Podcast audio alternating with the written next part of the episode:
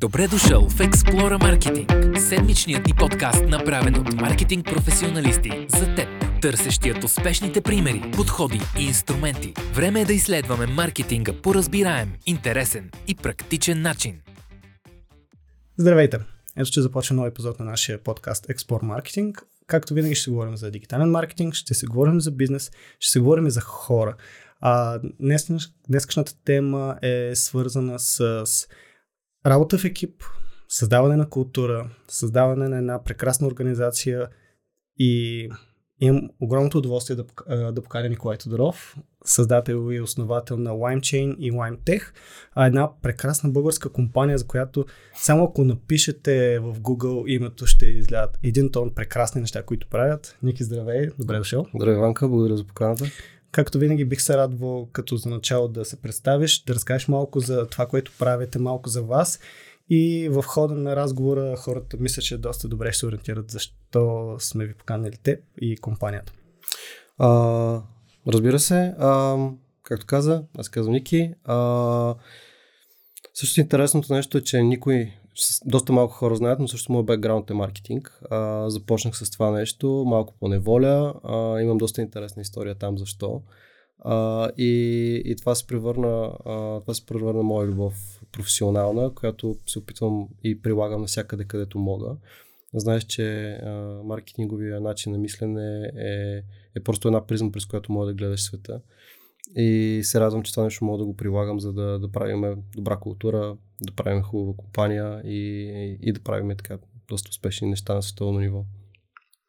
Малко за LimeChain, за хората. Въпреки, че за част от аудиторията може би ще звучи сложно това, което правите, е една дума, която много често плаши да, нормалния човек. Да.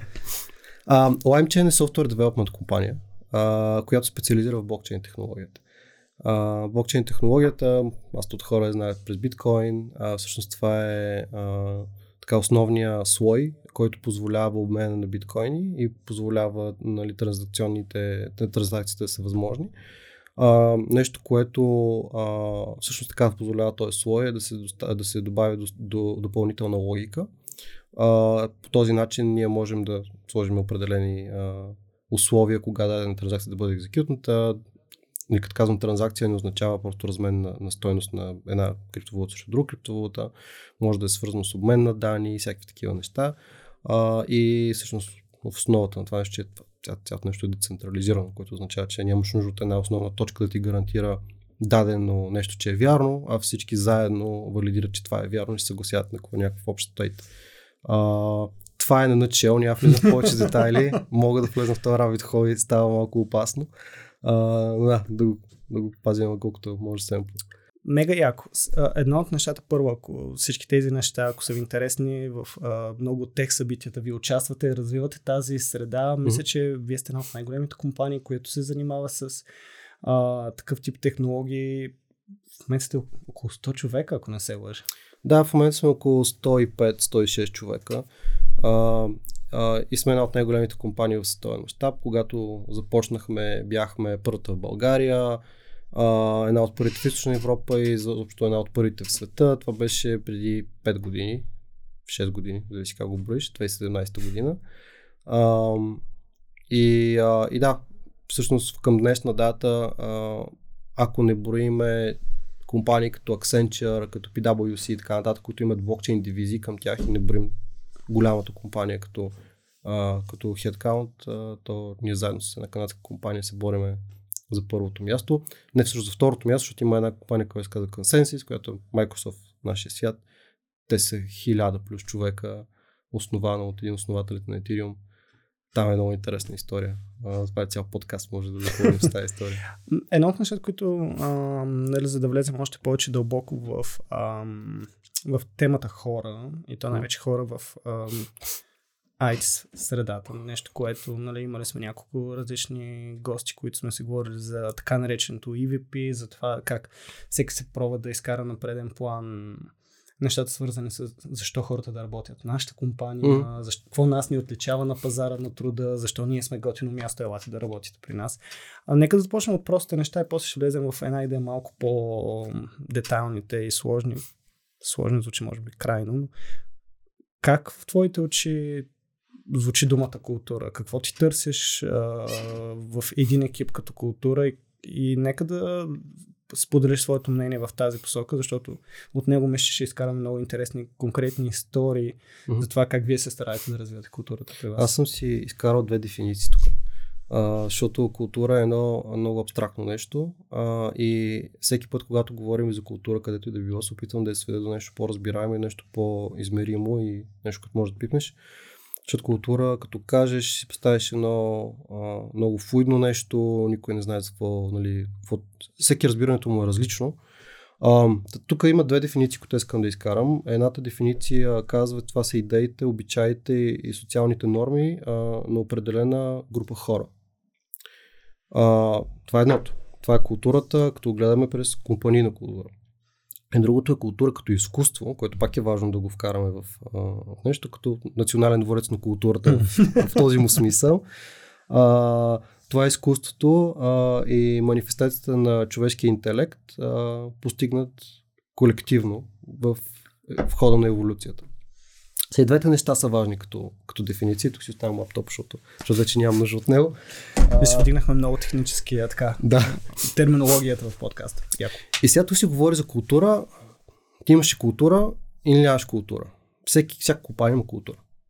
А, това са нормите, това са ти обичаите и това са нещата, върху които вие като екип и като група хора. Аз казвам, че всяка една компания е като едно малко село. Има си своите обичаи, всички тия неща и всъщност културата не е добра или лоша, а културата е такава, която аз си припознавам и такава, която аз не си припознавам. Аз припознавам ли се с тези норми, с, а, припознавам ли се с а, тези обичаи, които се изпълняват и така нататък. И обичайно, обичайно културата малко или много е така, първоначалните и а, създатели, хората, които пушват определена култура напред, са основателите на компания и първите служители. Uh, това е мисконцепция, между другото, само основателите. Първите служители изключително много, uh, до първите седем, осем, десет човека, изключително много влияят на културата и те много участват в динамиката вътре. Uh, та да, това е това, е, това е, което мога да го опишем като култура. Uh, и сега вече мога да говорим конкретно за нашата култура. Mm. Uh, всъщност ние в, в какво вярваме. Uh, при нас доста голям отпечатък в културата ни а, носи самата технология. А, имаме няколко основни а, вярвания, които... Сега тук пак ще изкарам пиштола. Имаме няколко основни вярвания, които лежат в нашата култура и те до голяма степен могат да ви опишат и всъщност а, каква е цялата динамика. А, едно от тези неща е а, да създаваме среда на приятелство и на взаимопомощ. А, Доста често хората, идвайки в нашия екип, са водени от любов към, а, към технологията, към науката. Това, което правим е две хиляди и седемнадесета година, като започнахме, а, нямаше материали за него, нямаше откъде да се научиш. И а, това, което разчитахме ние, да си един от тези хора, които просто са откриватели и искат просто да, да, да положат тези усилия и да свържат точките, а не да ги вземат на готово. И сега съответно си имаме и дума за това нещо. Ние с вас, като сме работили, а, доста често използвахме думата е магеланец, а, откривател, основател. А, така че това е много-много силно заложено в, в нашата култура. Да си такъв откривател, да си такъв изследовател, не те е страх да поемаш рискове. А, другото нещо е, понеже когато поемаш рискове, малко или много ти се откриваш и а, си готов да поемеш а, някакъв... А, риск и през този риск ти да станеш уязвим. А е много важно да имаме и вътрешна а, среда, където хората се подкрепят един друг и е окей да фейлнеш. А, и съответно, за да може да постигнем тая, тази среда, едно от ценностите, едно от вярванията е, че а, при нас а, нямах място така наречените Brilliant Jerks. А, всеки работил с такъв човек някога през живота си. Гениален в това, което прави. Много труден като човек, обикновено води до определена динамика в екипа, която не е много здравословна. А, това е едно от нещата, които ние избягваме. А, така наречените Brilliant Jerks. А, и да, имаме още доста такива, като смятаме, че нали, упоритостта бие таланта всеки път.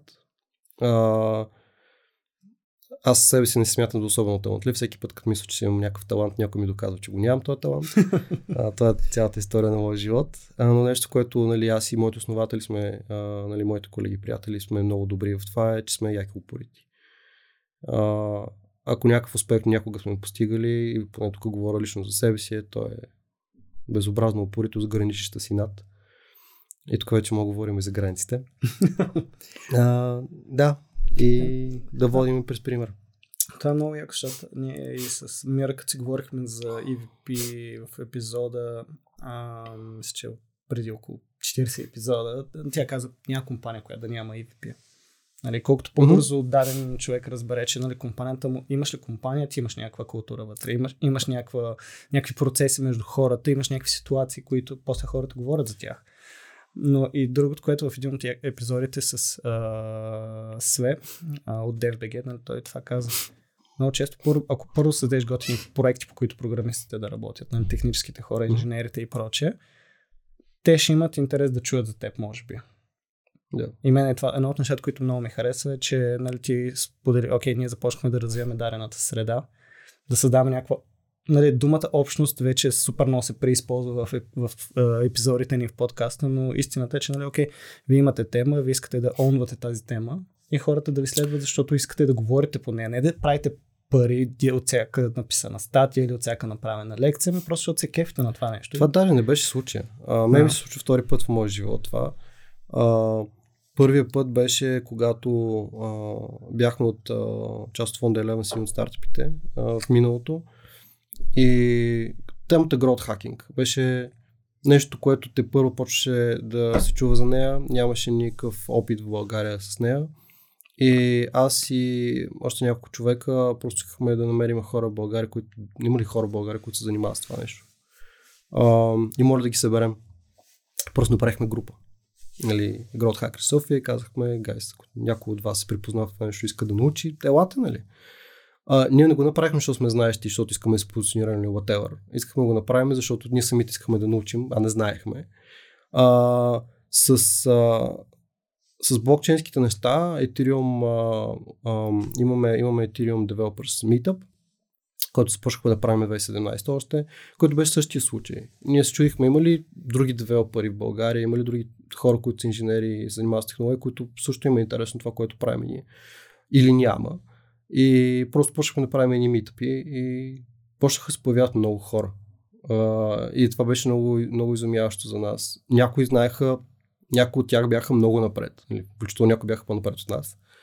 Uh, тук се радвам да кажа, че успяхме да ги настигнем.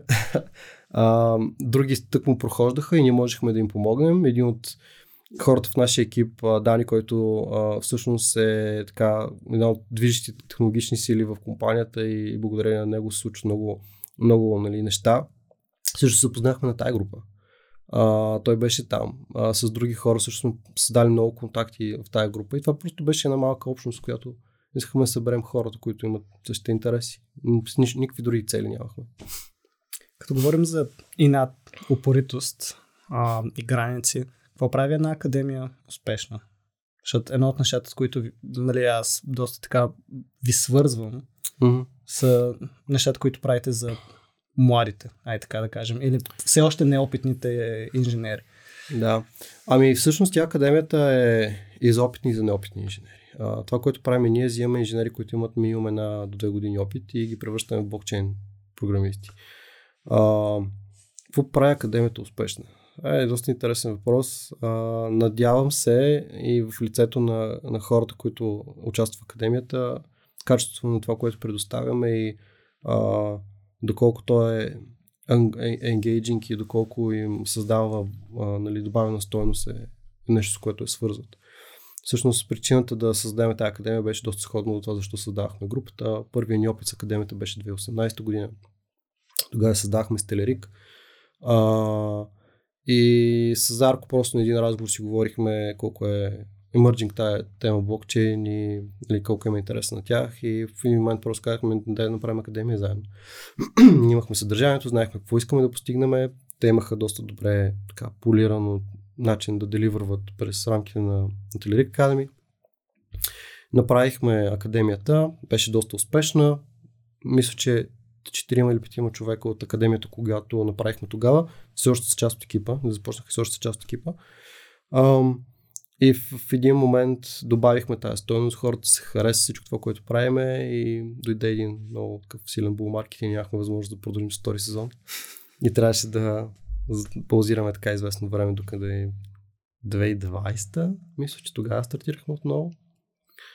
Ам, И се опитваме в момента да призадем същото нещо, а, да добавяме стойност и просто да сме максимално нагребени на вълната, защото това, което правим, се променя постоянно, така че постоянно актуализираме а, съдържанието а, и се опитваме да добавяме нови неща, които са релевантни на хората. Yeah. Аз заради това го задавам, защото нали, звучи малко, може би дори глупаво, но нали... В повече случаи, най-вече в ай ти сектор, където всички говорят за липсата на програмисти, за колко е сложно, как се крадат кадри и така нататък. То е малко като при телекомите. Mm-hmm. Нали, единствен начин да громнеш, като да краднеш някой друг. Но нали, не е точно така. А, и заради това въпросът беше свързан с какво прави на Академия успешно, защото това е супер просто нещо като идея, mm-hmm. но в детайлите същината тя да бъде успешна, тя да бъде различна, тя да бъде интересна на хората. Yeah. А, и там идва точно културата, това стойностното предложение, как ти нали, не гледаш на хората като на един... Нали ти гледаш на тях като на актив? Да, днес, на нас все пак ни е една идея малко по, по-лесно. А, ние не трябва да се разграничаваме като не правиме технологична академия, която е като всички други технологични академии и се опитваме да имаме компетитив вече спрямо тях. А ние правим, ние правим блокчейн академия, което е много различно. Uh, самата технология и това, че ние имаме, ние сме специализирана такава компания, uh, ни дава много преимущество. Хората просто, ако искат да учат блокчейн, знаят, свързват uh, академията с нас, или с LimeChain и, и просто е доста, доста логична връзката и доста логичен избор по-напред. Uh, да това малко, малко ни дава нали, една идея по, uh, по-лесно ни прави нещата в България, понеже академията е международна, тя е сто процента ремонт. Uh, вече на световно ниво се бориме с други академии. Там вече имаме доста добра конкуренция, но на ниво България това е нещо, което отличава. То, това е много, защото по начина, по който ти го разкажеш, мен е много ме кеф, защото ти се пробваш да предеш на така лекота. Или простота в хубавия смисъл на думата. Нали? Това симплисти, което на английски звучи толкова прекрасно, на български винаги е малко сложно да намериш. Uh, красивото звучение, uh, със сигурност бариерите си ги има, защото mm. когато тръгнеш да говориш на някой човек за блокчейн технологии, всичките стоят и... Все по-лесно. Със сигурност Все по-лесно. А, нещата се развиват доста. Със сигурност а, да кажем, че някой път това, което ние правим е сложно да го обясня на стандартния човек, който не се е занимавал с бизнес или с маркетинг и нали, Facebook за тях е просто вебсайт. А... Но, но е много интересно. Мисля, това много ме харесва, защото по начина, по който ти водиш дискусията, ам, мисля, че дава усещане как... Нали, много честно ние си говорим за темата его, за това как даден човек се придава важност, стойност, дадени ситуации, които... Окей, okay, те в краткосрочен план могат да ти помогнат да се почувстваш успешен, обаче ти имаш някакви цели и до каква степен това ти помага за постигането mm. на цели. А, в тази връзка, нали, следващото нещо, което ми е интересно да споделиш, нали, единият въпрос, може би той е супер тривиален, но ми е интересно все пак, ще го задам. Какви са, когато някой човек дойде на интервю при вас, какви са трите неща, които вие споделяте за компанията, които така се пробвате да ви отличат? И много ми е интересно самите истории или примерите, с които го разказвате, защото много често едно от нещата, които ние се пробваме да... Винаги се дадем като контекст е на кои истории хората вярват. На кои думички отключват това човек да каже, окей, аз на това нещо мога да се доверя. Защото така на сметка ти заучиш да станеш част от дадена компания, това си инвестиция. Нали? Ти си инвестираш времето, рискуваш да станеш част от даден екип, да следваш ценностите и хикс на броя неща. Ами първо, преди да дойдат на интервю, ние гледаме сме свършили тази работа. А, така че хората трите неща да ги знаят преди, а, преди изобщо да са кандидатствали при нас, а, през начина, по който комуникираме. Uh, нещо номер едно е технологията. Има два начина, по които uh, хората апрочват кандидатстването при нас. Uh, едното нещо е технологията, искат да занимават с блокчейн. В България имат избор между няколко компании, uh, ние сме една от тях. Радвам се да кажа, че доста често избират нас. Uh, това е едно, ако искат да се развиват в тази сфера. Второто е и мен много ме радва това, че се случва вече, е, иска добра среда и са чули, че има добра среда там и там хората са водени от някакви ценности, като любов към науката и технологията и, и създаването на добра среда и място, където можеш да вираеш без стрес, нали, доколкото е възможно, винаги има някакъв стрес. Все пак ние самите имаме клиенти, с които работиме, случва се да има някакви а, ситуации, но да можем това да го свеждаме до минимум и ти просто да си воден от желанието да дадеш а, всичко от себе си и да, да учиш. А, това са двете основни рамки, нали? Аз не бих слагал и трето дори. Едното е технологията, другото е средата. И сега вече хората а, го прочат по различен начин. Примерно наскоро имахме, а, наскоро имахме интервю за, за Empore Branding, нещо, което беше, нали, мотивирал човека да дойде при нас. Всъщност беше, беше препоръчена дамата, но все пак едно от нещата, които е върши, защото има желание, културата, за която е чула вече от други места. А, получила е позитивна, нали, обратна връзка, казала е там един готин екип, които се грижат добре за, за хората в, в екипа им и съответно средата е добра, можеш да дадеш а, и ще получиш също, същевременно, нали, имаш тук реципрочност на, на отношенията а, и, и съответно тя е избрана нас като екип. А, имаме и другите ситуации, където са, аз искам да занимавам с блокчейн, супер фокусирано, идвам от tech-heavy организация, искам да съм още по-tech-heavy, защото началото мигрейшна от една технология към, към блокчейнска технология си е не е супер лесен и тривиален, не винаги. А, и, и просто хората това е нещо, което ги влече. Изключвайки технологията, сега е един много такъв интересен въпрос за това колко хората са разглезени, ама ние сме в такава среда и това е, има си много хубавите неща. Uh-huh. Най-вече когато живе, работиш в среда, в която ги има. А, но много често хората си го... Окей, трябва да комуникираме а, колко сме яка среда. И ние винаги говорим, окей, добре, кажете ни, какво ви раз... нали, създава тази предпоставка. Технологията го има. Да. Ако се влезе на вашия кариерен сайт, едно от нещата, ние точно това загатнахме преди а, началото на епизода, едно от нещата, които веднага ти прави впечатление е това, което вие сте разписали като политики, а, свързани с бенефит програмата, как хората сами определят какво искат и, нали, как mm. да се развива, свързана с а, програмата, нали, ако искаш да купиш автомобил, как вие помагате. Тоест, в твоите очи, кои са нещата, които най-много докосват хората? Home office, примерно, нещо, което е много интересна тема, която тя, аз им чух, че сме тотално нон-стоп в някаква, нали, такъв транзишън. Трябва ли да го има? Бля. Не трябва ли да го има? Колко трябва да е? Как да контролираме? Да. Помага ли на култура? Защото от една страна е готин да го има, от друга страна пък хората, като не се виждат, малко енергията се губи. Какви са твоите, как се каза, пет стотинки по темата, свързана с а, нещата около... Мисля, че пърк е в ай ти средата често използвана дума за такъв тип бенефити, неща, които хората mm-hmm. получават. Първо, пърковете и всички тия неща, които описа, не трябва да се причината ти да отидеш на дадено място да работиш. А, въпреки, че това не звучи супер като наша реклама. Звучи малко идеалистично, принципно е така, но минаваме тези неща. Мен ми е много интересно просто като... Причината да отидеш на дадено място трябва да е пак или много ти харесва работата, не трябва да са и двете, mm. трябва много ти харесва това, което правиш, трябва да имаш възможност за развитие, а, и развитието тук може да е, можеш да правиш задълбочаване в дадена материя или да се развиваш чисто като иерархично ниво, като това са два кариерни пътя, които са еднакво важни, еднакво ценни, нещо, което ми е трудно и все по-трудно, нали, да, да комуникирам с хората, че това да станеш архитект е не по-малко лесно да станеш добър лидер и двете са еднакво ценни, просто носят стойност по различен начин. Та това е едното. А, и на края на деня, нали, да, да имаш добра среда, имаш подкрепата.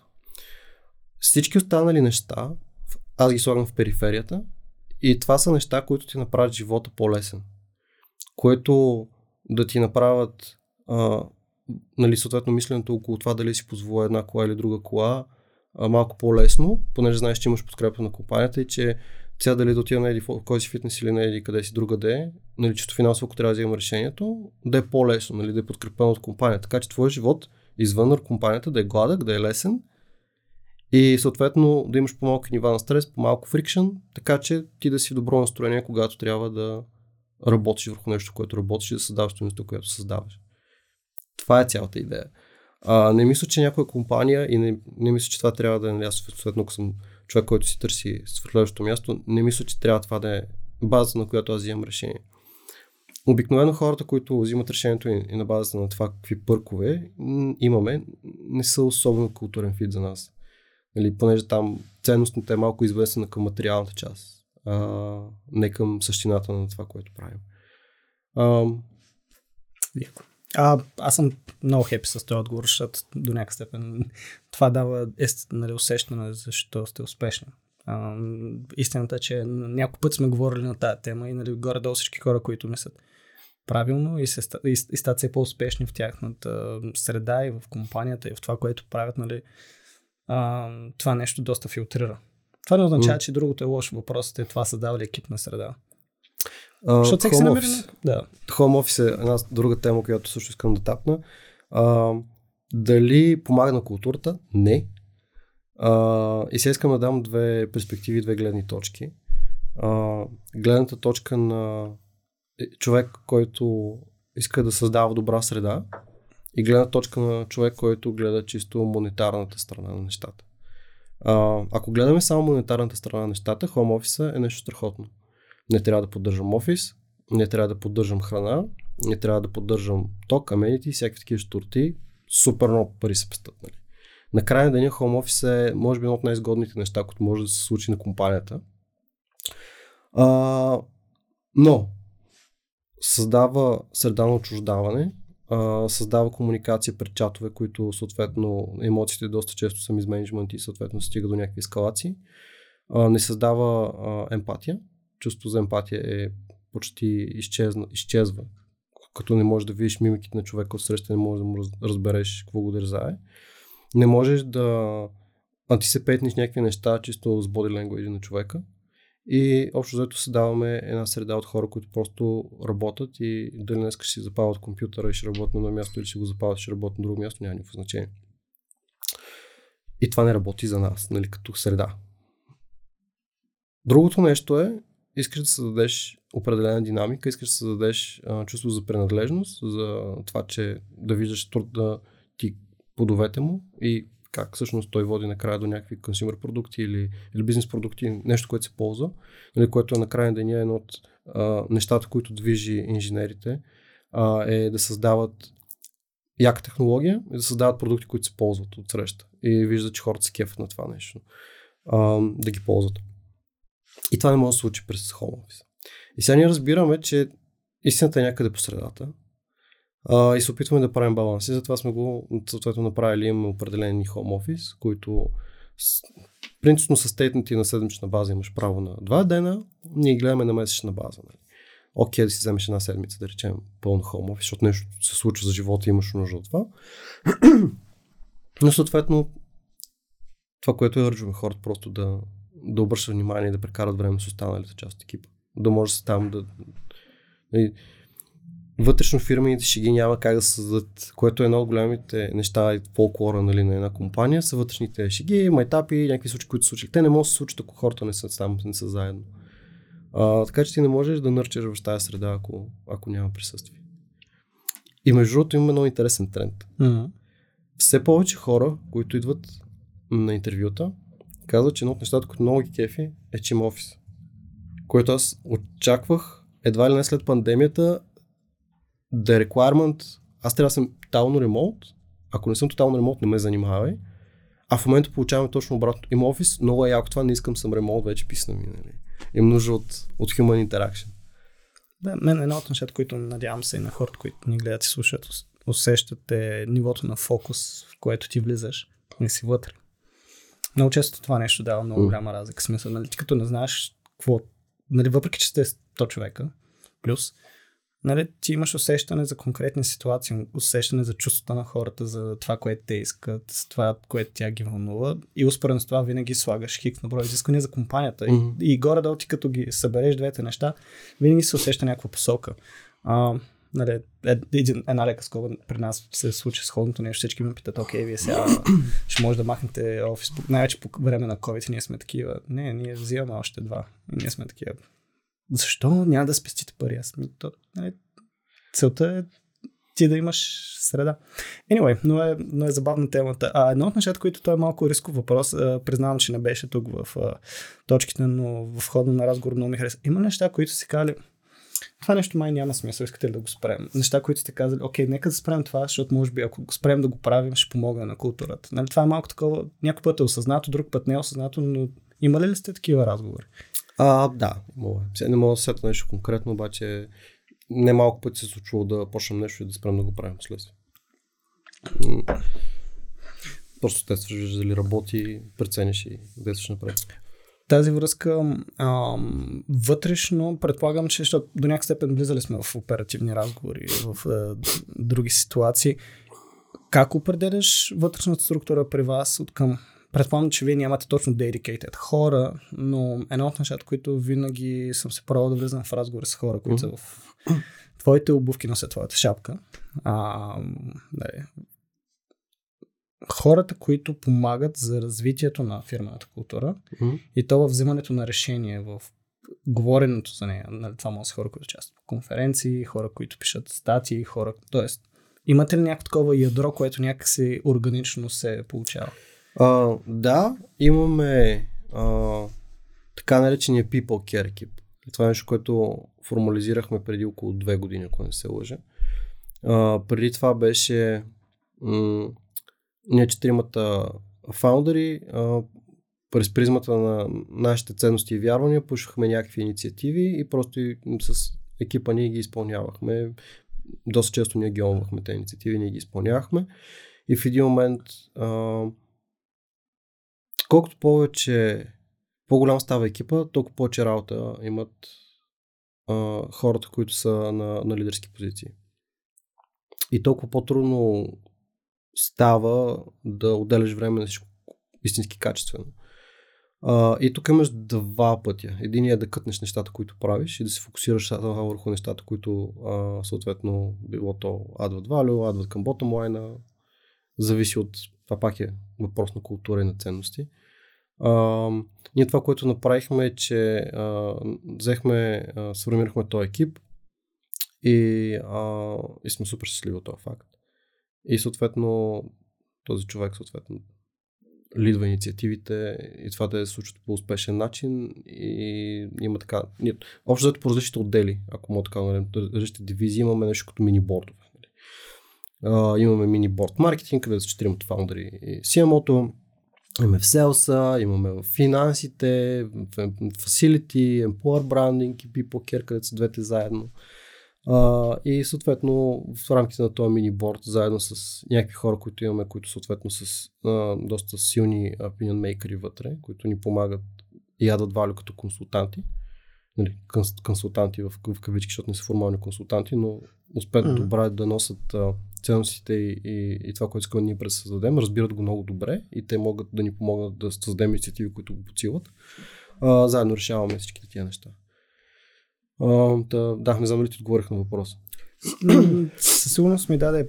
Ай, топ, хората трябва да го кажат, но в моята глава е едно от нещата, които винаги се пробвам да продължа, хващайки това, което ти ми сподели като отговор е, много често при нас се случва ние да, да кажем, окей, за да може хората да се докоснат до вашата компания, те трябва да се докоснат до хората вътре. Mm-hmm.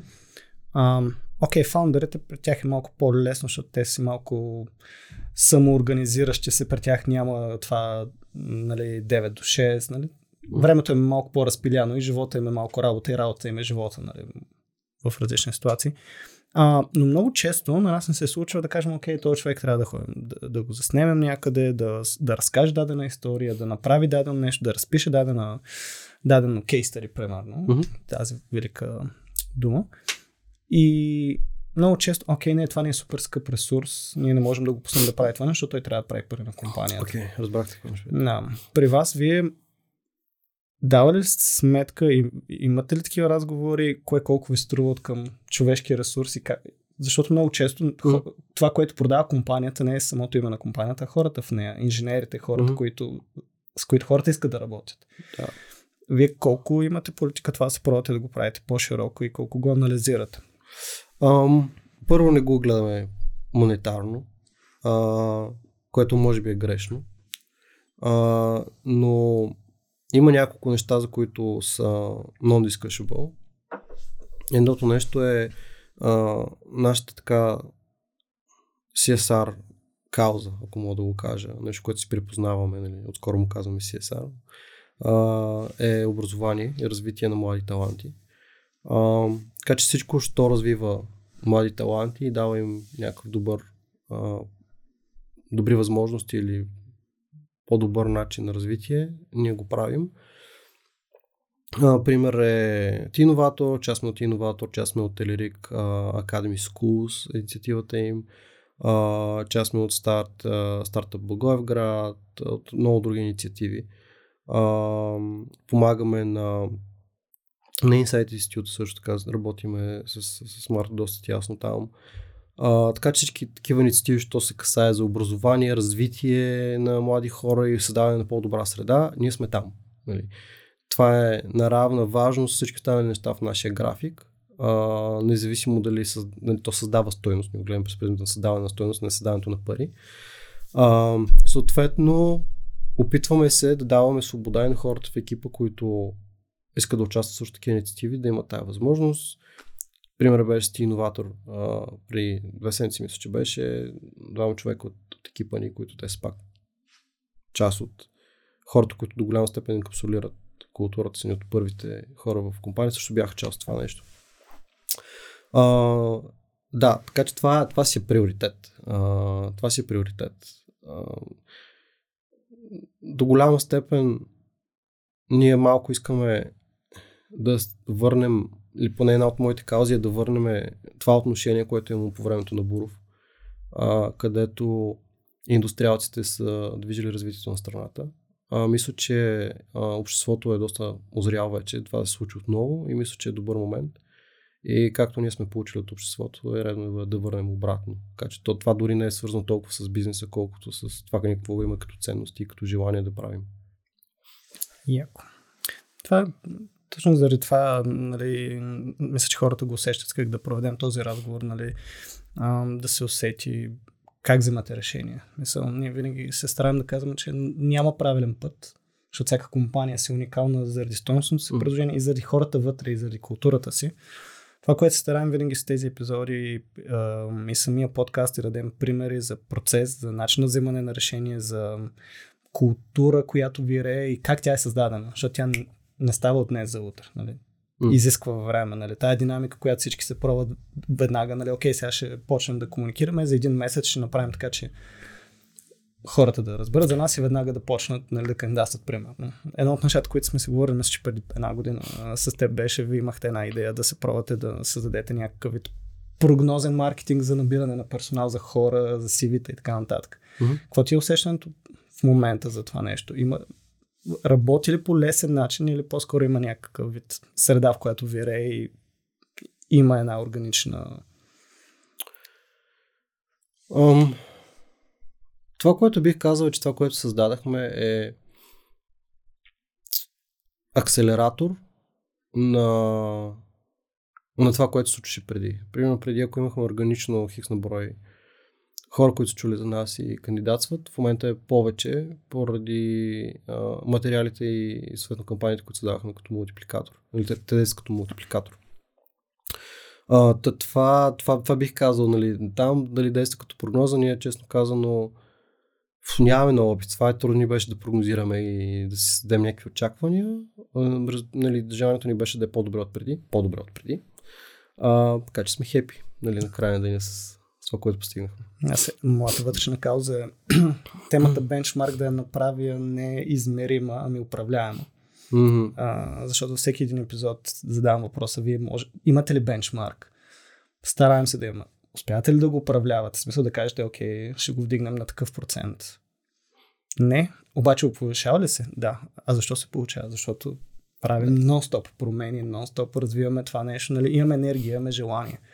А, и ти като съдеш средата, тя самата среда подтиква хикс на броя неща се случат, но това изисква mm. а, това, за което ти сподели хикс на брой истории. Ние правим нещата, които да развият средата, тя средата вече се е пушва. Да, и накрая да ние, нали, ако пак трябва да се върнем към така прословутата култура, тя според мен до голяма степен а, спомага хората просто да се припознават в някакво място и да кажат окей. Винаги накрая завършваме с а, така един любим въпрос. Ти като човек, който както се усети, имаш страшно различни направления, в които се интересуваш. Вълнуваш, mm. говорихме си преди епизода да. и за хобитата, което между другото при ай ти сектора е страшно развит. Знаеш как се шегуват сме? Че Ники хобито му е да има хобит. Ами, то това между другото много яко, защото в, а, наистина в тази среда колкото по-бързо се ориентираш, че инженерите, програмисти, техническите лица са страшно любопитни mm. и ти създадеш среда, в която ти можеш да говориш, да развиваш любопитността, нещата се случват доста приятно. А, любимия ни въпрос накрая е литература, места, от които ти черпиш вдъхновение, се образоваш, търсиш примери, да споделиш любими книги, блогове, сайтове, от които четеш. Това е много труден въпрос, защото чета постоянно и нямам, ако ме питаш която е любимата книга, нямам любима книга. Имам хиляда неща, които чета. Имам един източник, който който доста често се припознавам с някакви неща. Каза с Farnam Street. Uh, забравих автора как беше. еф ес точка блог мисля, че беше сайта. Uh, Knowledge, Knowledge Project се казваше подкаста. Uh, тъй, идеята там е така над хора от от различни, не, не, не само бизнес, мисъл, канат антрополози, социолози, психолози, бизнес хора, коучове, Huberman, толкова известния, това е новия, новия тренд, нали, в, в нашата общност е uh, longevity, healthy living и Huberman, нали, така като иконата, която така ги обединява се, и той беше там. Uh, тъм, има една много яка поредица, който автора, как мога му забравя името? Както и да е. Шейн, Шейн някой си беше, mm-hmm. ако не се лъжа. И а, каза са The Great Mental Models. Те са три тома, чакам четвъртия да излезе. Имаш основни Mental Models, които са generic, имаш математически, физически Mental Models, имаш биологични Mental Models. И това са някакви неща, които са синтезирани като знания, като модели на работа, които ти помагат да взимаш решения в, в всекидневието.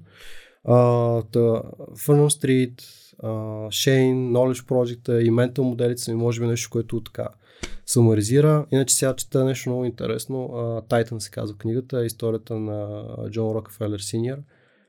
Силно препоръчвам. Колкото властта ли не е дебела, му си заслужава. Uh, много добра книга. Да може да видите, нали, uh, тази икона отзад всъщност, как се текло цялото нещо и че е доста голяма част от успеха на даден човек и това той да, да е там където е и да прави това, което е, е серендипити и, и чист късмет, което смятам, че, нали, в моя случай и в нашия случай абсолютно е така. Нали. Беше си късмет, че две хиляди и седемнадесета започнахме да правим това, което правим и той избухна, нали, няколко месеца по-късно. А, и хванахме така вълната. Смятам, че също се случи с, а, с Васко Зарко и компания Бойко. Uh, с Телерик, те също започнаха го правят това нещо, просто им избухна средата в много добър момент.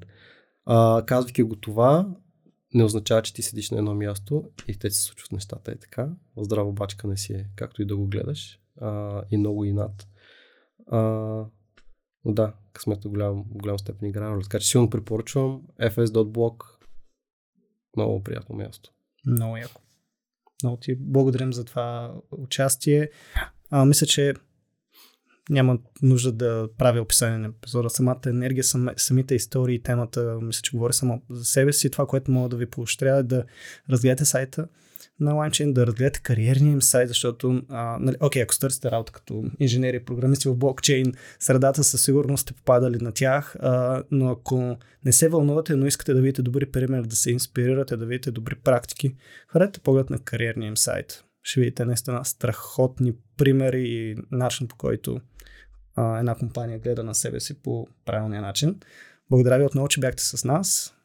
Както винаги ще има много полезни линкове отдолу в описанието. Ако имате въпрос, винаги може да ни пишете и ще се видим в следващия епизод. До скоро!